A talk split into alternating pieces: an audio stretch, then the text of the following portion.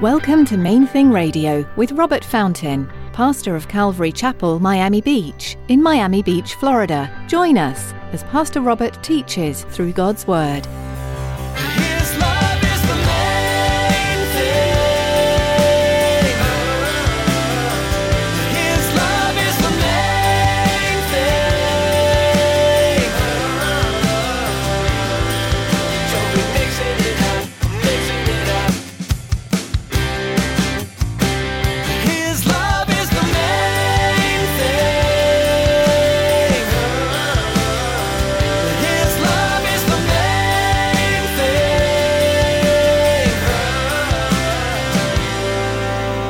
Dispute between the Sanhedrin and the Apostle Paul was over Paul's claim to have met Jesus of Nazareth while Paul was en route to Damascus with letters from the high priest giving him authority to arrest Christians. That trip to Damascus, when he claimed to have encountered Jesus, Have you ever had a point that you thought was right, only to have someone prove that point wrong? Today, Pastor Robert talks about Paul's trip to Damascus and how it changed his life. On Paul's trip, he saw Jesus, and it made him change his entire being. Have you found Jesus? Today, Jesus is calling you to give your life to him. Stick around after today's message from Pastor Robert. I have quite a bit of information that I'd like to share with you our web address, podcast subscription information, and our contact information. Now, here's Pastor Robert in the book of Acts, chapter 25, as he continues his message Dead or Alive. His love is the main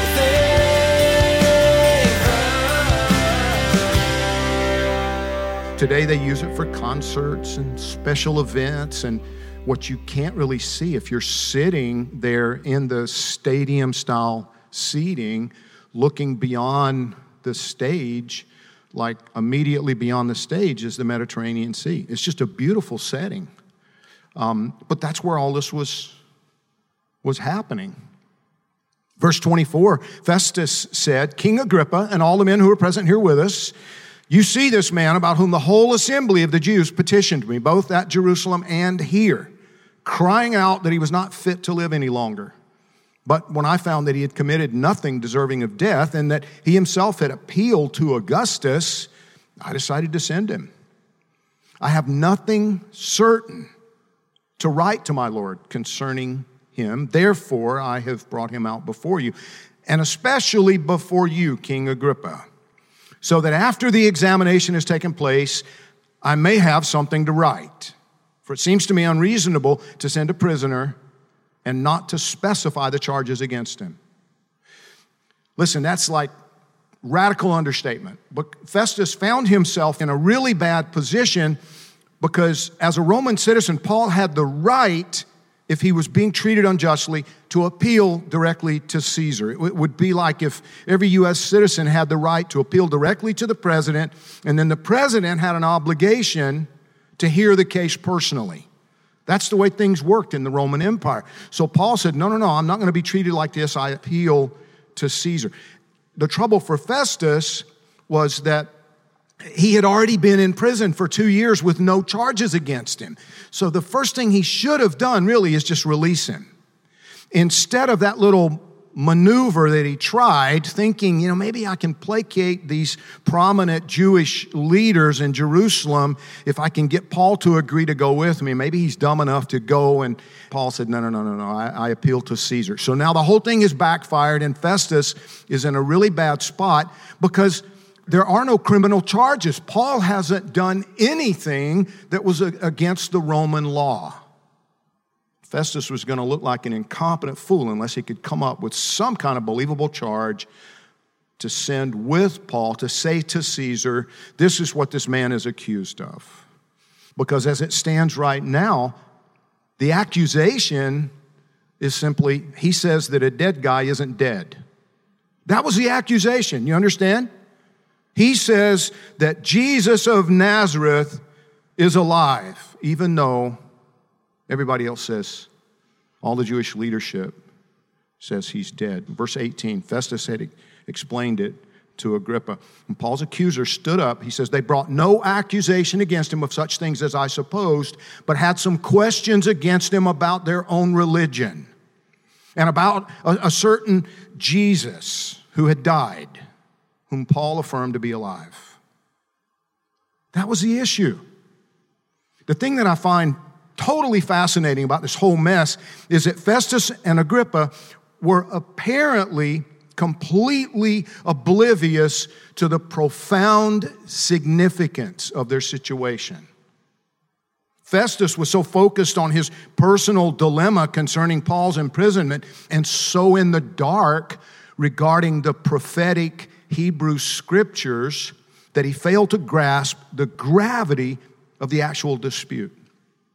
Herod Agrippa, on the other hand, according to the Jewish historian Josephus, was a bit of an expert on the Jewish scriptures. He should have recognized the importance of the argument, the significance of this disagreement. The dispute between the Sanhedrin and the Apostle Paul was over Paul's claim to have met Jesus of Nazareth while Paul was en route to Damascus with letters from the high priest giving him authority to arrest Christians.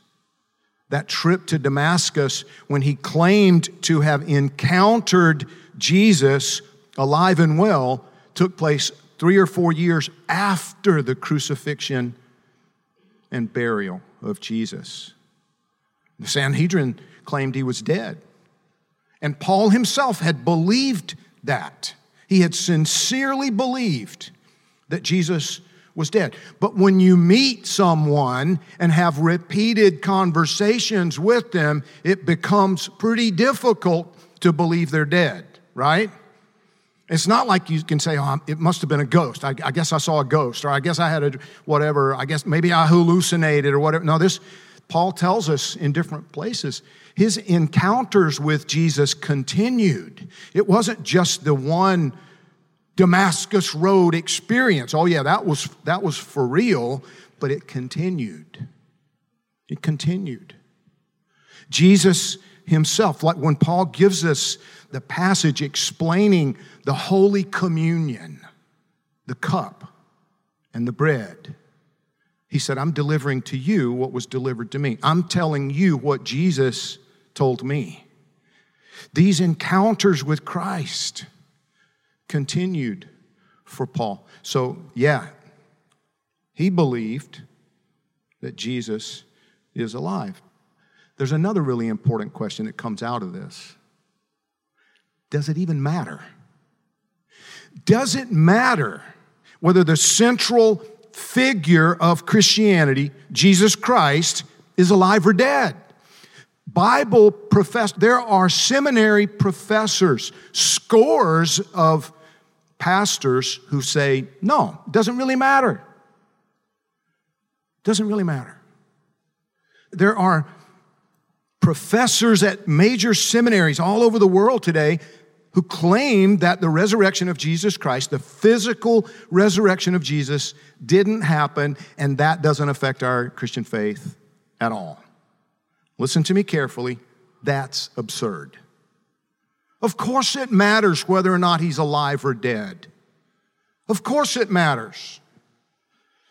The question of whether Jesus of Nazareth is alive or dead is a single most significant, the supremely important question, not just of our faith, but of all of human history. And over the next few minutes, I'm hoping you'll see why I say that. Now, as usual, I'm going to give you three points. Point number one Jesus of Nazareth is alive. And I belabor that because I find that a lot of Christians never really take the time to consider it. Here's what I mean by that we say it. Jesus is alive. You know, we proclaim things that we haven't thought through or we haven't digested. I remember when, when I was training to be a, a retail store manager 40 years ago, they would send us these bulletins every week and we got all kinds of paperwork from the company headquarters, right? And then we, we would, every week, we would get one at least, and at the top it would say read and digest. I'll never forget the first time I got one of those bulletins. Read and digest. And I learned very quickly I had better digest it because there might be a pop quiz. I might get a phone call from our district manager or even a visit, and he would ask about every detail on that bulletin. His love is the main thing. His love is the main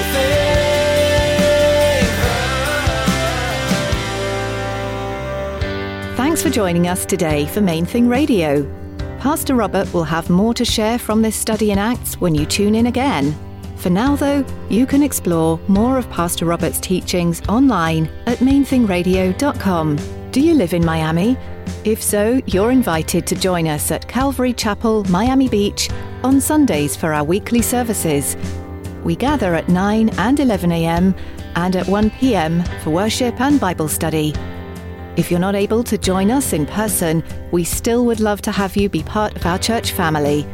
Join us online for each service. We'll be live streaming on our church website. You'll find out more and be able to connect at mainthingradio.com. Just click on About to find a link to our church homepage. We offer Spanish translation at some of our services as well. Visit our website to learn more. We'll also be streaming on Facebook Live. Just search for Calvary Miami Beach and be sure to like our page for the latest updates. We also invite you to subscribe to our YouTube channel. Just search for Calvary Miami Beach. We'd love to hear from you too. Give us a call at 305 531 2730. When you call, please let us know if we can be lifting you up in prayer. That number again is 305 531 2730. That's all for today. Tune in next time for more, right here on Main Thing Radio.